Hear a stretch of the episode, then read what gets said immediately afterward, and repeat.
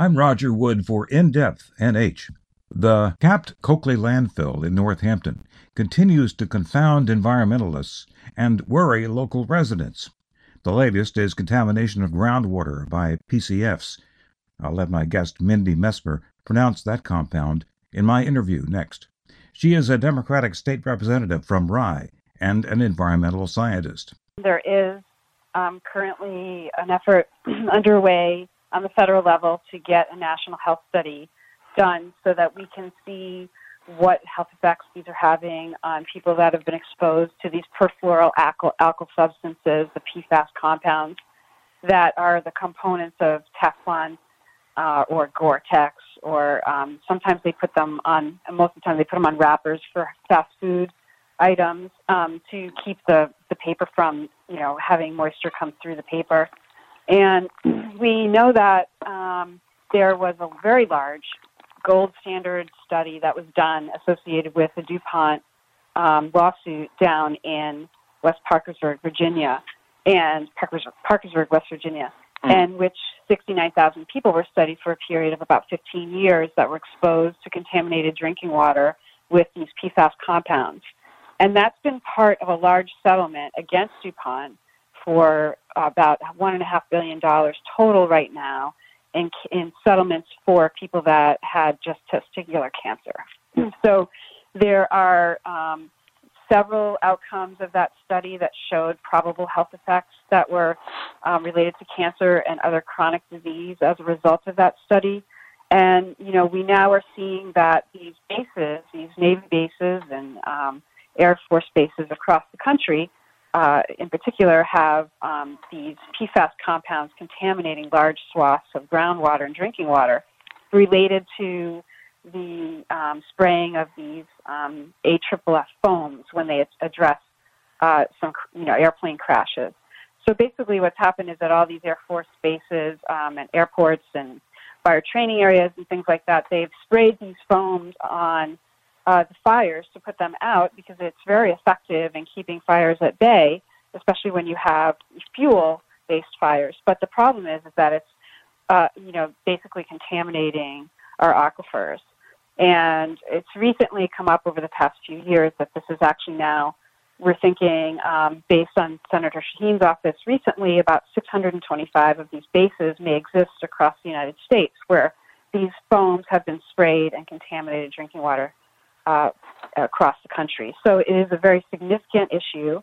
Uh, when you come down to it, the first base, actually, where this was uh, one of the first bases where it was discovered was at the Pease Air Force Base here in uh, Portsmouth, New Hampshire. And the the way it was found was that we found that there was um, when the base turned over to public use, there were two um, child care centers there and a series of businesses um, that have been operating for quite a while since the base turned over to the public.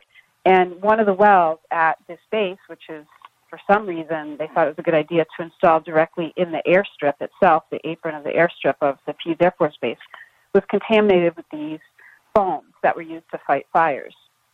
And that well was shut down in 2014. That was the biggest water supply well for the Pease Air Force Base community. And then they come to find that about 2,000 people now have elevated levels of these perfluorinated chemicals in their blood, including about 350 children. and so when we, um, when I found that there was a cancer cluster in, um, reported it back in 2014 to um, the Rye, uh, related to some um, rare cancers that were happening in my community here in Rye.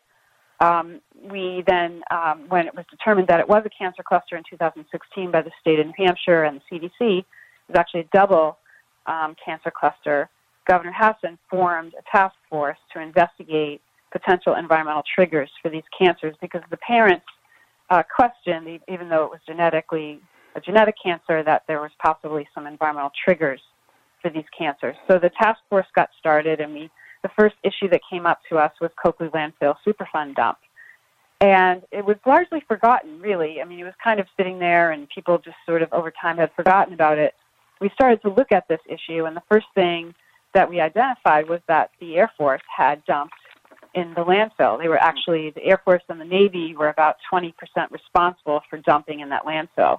according to the EPA.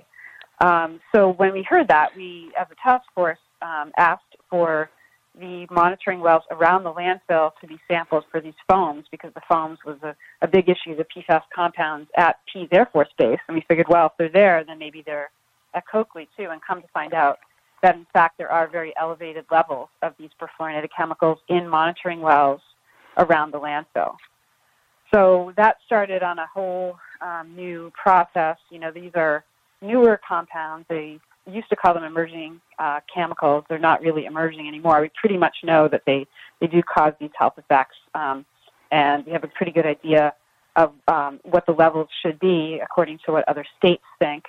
Um, and those some states ha- are lower, much lower levels in drinking water that they allow you to drink than the EPA. So that's kind of where we're at. The landfill, we found out, um, kind of a surprise to us, was sort of capped and left without an, uh, any sort of groundwater migration control system. That mm. means keeping the toxins on the site. They just put a cap on top, and there was no liner underneath the landfill. So everything, you know, as time went on and people built around it, and golf courses went up around the landfill that started to use their private water supplies, it started to draw these contaminants out of the landfill and into these private wells um, and, and commercial wells around the landfill in addition, it, it also contaminates Berry's Brook, which is what you've referenced, um, which is a brook that runs from Greenland into Rye and Portsmouth and then out at Odiorne Point with very high levels of the same perfluorinated chemicals at about the same levels that we see in the wells around the landfill. So we're kind of set here now with a landfill that's been around for a long time um, there's no liner underneath it. There's just a cap on top, and over time we've built up around the landfill. You referenced Lafayette Terrace. Back in the 1980s, it was determined that the wells that people were using at Lafayette Terrace had very high levels of, of other chemicals associated with Coakley, and water lines were brought in there, and it was kind of um, that was kind of the end of that. But you know, we're left here with a situation where there's now we know there are these levels of newer chemicals we didn't know about back in the 80s that are migrating away from the site into um, and impacting surface water and likely drinking water supplies all around the landfill in five towns. Of course. So this is, go ahead. Go ahead. No, this yeah, has become it, a big issue. So. Yeah, it certainly has. A big enough that the uh, New Hampshire Fish and Game, of course, has suspended eating fish taken out of the Berry's Brook area.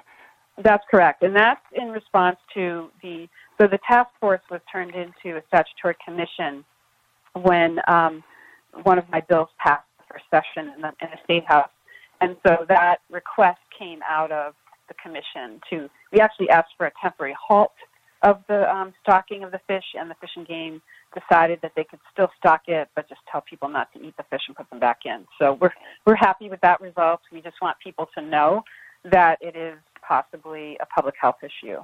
You've explored the site yourself. What was your impression? of the site itself. Well, yeah. it's a very large landfill. You, you can't really get a good feel for it unless you walk out there. And a lot of my concern is around, you know, the, there is a rail bed that runs alongside the west side of the landfill um, that was actively used for hikers and bikers and people with their dogs, but now it is entirely flooded with contaminated water and has been for quite a time.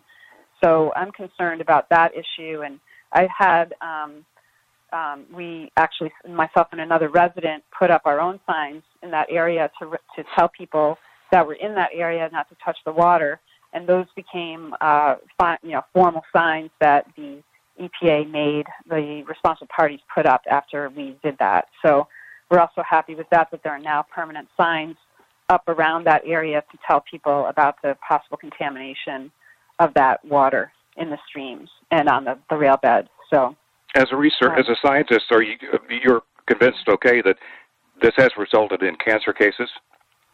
Well, I'm not going to say that there is a direct causal link. There's it's always very difficult to tie, tie a specific cause of cancer to an exposure. Um, it usually takes either a lot of people or a lot of time to do that. Like in the case of the uh, DuPont case, there were 69,000 people studied for a period of 15 years, and that's that's a really um, decent sample size. It's a decent amount of time to study it.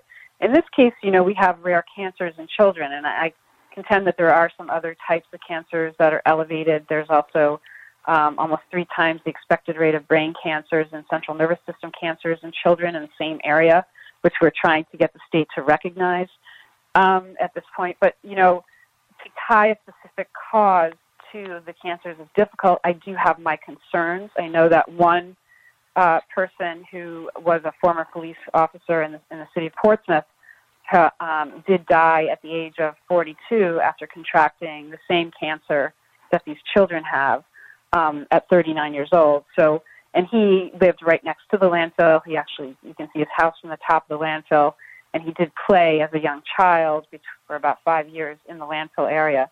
Um, so I'm concerned about that. I am concerned about some of the other connections that, that there, there may be common threads to tie to the either contact with the brook, Berry's Brook, or uh, contaminated materials at the landfill, and then their children getting these cancers. So yes, I am concerned about it. Whether we could ever reliably say it's a direct causal link is probably unlikely, but I am concerned about it. Let's and talk- certainly knowing that there's chemicals migrating off site at the levels we know they are is not a great idea to, to let happen.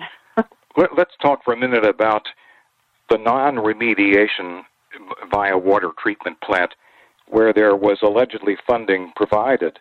That's going to open up a, a can of worms, of course, and it is opening that can uh, you know, rapidly. But uh, let's let, let, let, open that for a minute. Uh, that that can of worms for me. Um, it, it should have been done, shouldn't it? Absolutely. Uh, you know, I don't know exactly how that happened, and we're that's one of the things that we're trying to to uh, figure out. We, a group of legislators and a former city, city mayor, uh, assistant mayor in the city of Portsmouth, have filed a suit um, because we want to be able to inspect the records to find out exactly how that happened. Um, we know that back in the 1990 timeframe, the um, decision issued by the EPA originally said that it should be capped and there should be a, a groundwater control system put in, a pump and treat system it's called, to control the flow of water off site. And somewhere along the way between that time and about 1999, you know, they changed their mind on that particular part of it, and the remedial system was not put in.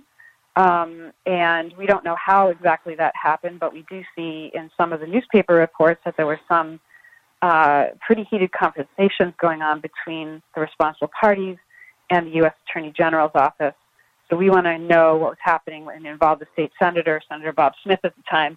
So we want to know exactly how those decisions were gone back on and changed. Um, we do know that at the time the Department of Defense gave $5.25 million to the Coakley Landfill Group with the expectation that that would be used to put the remedial system, the pump and treat system in. Never was. And if today the EPA comes back and says that the, that the site is closed, the money would have to be paid back. And uh, we've asked where that would come from, and they've been we've been told that that would be assessed to the Portsmouth City taxpayers and the rest of the responsible parties, um, because the City of Portsmouth has a 54% responsibility in the Coakley Landfill Group responsible party group. So um, we also found out recently that the state gave the Coakley Landfill Group some grant money and some revolving loan money um, that was also supposed to be used on the remedial system. So we don't know where that money went. It probably totaled around nine or ten million dollars in total. That is not was not used, but was expected to be used for this remedial system. Well, we're certainly hoping, Mindy, that somebody raises their hands in the banking community and says it's right here. Uh, but otherwise, you have to follow the money. Otherwise, you have to follow yeah. the money and see, you know, where it was spent, and that's of course another area of controversy for this region. Uh, it's in cardboard boxes of receipts. Uh, you know that uh, you've, we've all all followed the newspaper reports, and uh, if we have to spend it again, we, we all wonder where the original money went. Exactly. Yeah, and you know, I think there's some issues that we've uncovered recently that were different than what people have been led to believe. I believe in terms of when the cap was put in, there was some cap on top of the landfill. There were some problems with the contractor. There was a lawsuit. However, the lawsuit was um, decided in favor of the defendants, so uh, the cap company. So there was some money that had to go out there from the Coakley Landfill Group to the cap company. Um, we don't know how much, but that's one of the other things we want to find out about um, what happened there. So. Very complex case from that point of view. Let me finish this with, with this and, and your opinion. What is the best way to remediate this? Running water to the residents? Well, I, that's I think that that is, is important to do as well. But I also think that you know the flow of water into the streams of basically the whole entire seacoast um, needs to be stopped. I think we need to stop the migration of toxins into those streams. I think we need to stop the migration of toxins into um, the water supplies because the city, the town of Hampton in particular, you, you know, they have Aquarion as their water supply company. Well, their wells are being impacted by these PFCs, and in fact, one of their wells is shut down because of high levels of PFCs, uh, PFAS compounds in their well. So, um, you know, in the town of Rye has a water system to the east, and um, there's a Portsmouth water um, well over in the Greenland area that is threatened by the same flow. Basically, what happened is the landfill sits on top of a hill, so as you can imagine, flow goes in all directions from the top of the hill, and that's what we're seeing. So wherever there are water supply wells, they're threatened by flow from Coakley landfill around this landfill. So I think installing a pump and treat system and supplying a good, reliable source of water to the people of Greenland is uh, where we need to go. A very difficult nut to crack, Representative yeah. Messmer. Thank you. Mm-hmm. Yes. Very, very we're difficult. Plowing forward. yeah. Well, thank you so much for joining me on this subject. Thank you very much. That's Mindy Messmer, Democratic State Representative from Rye. For In Depth NH, I'm Roger Wood.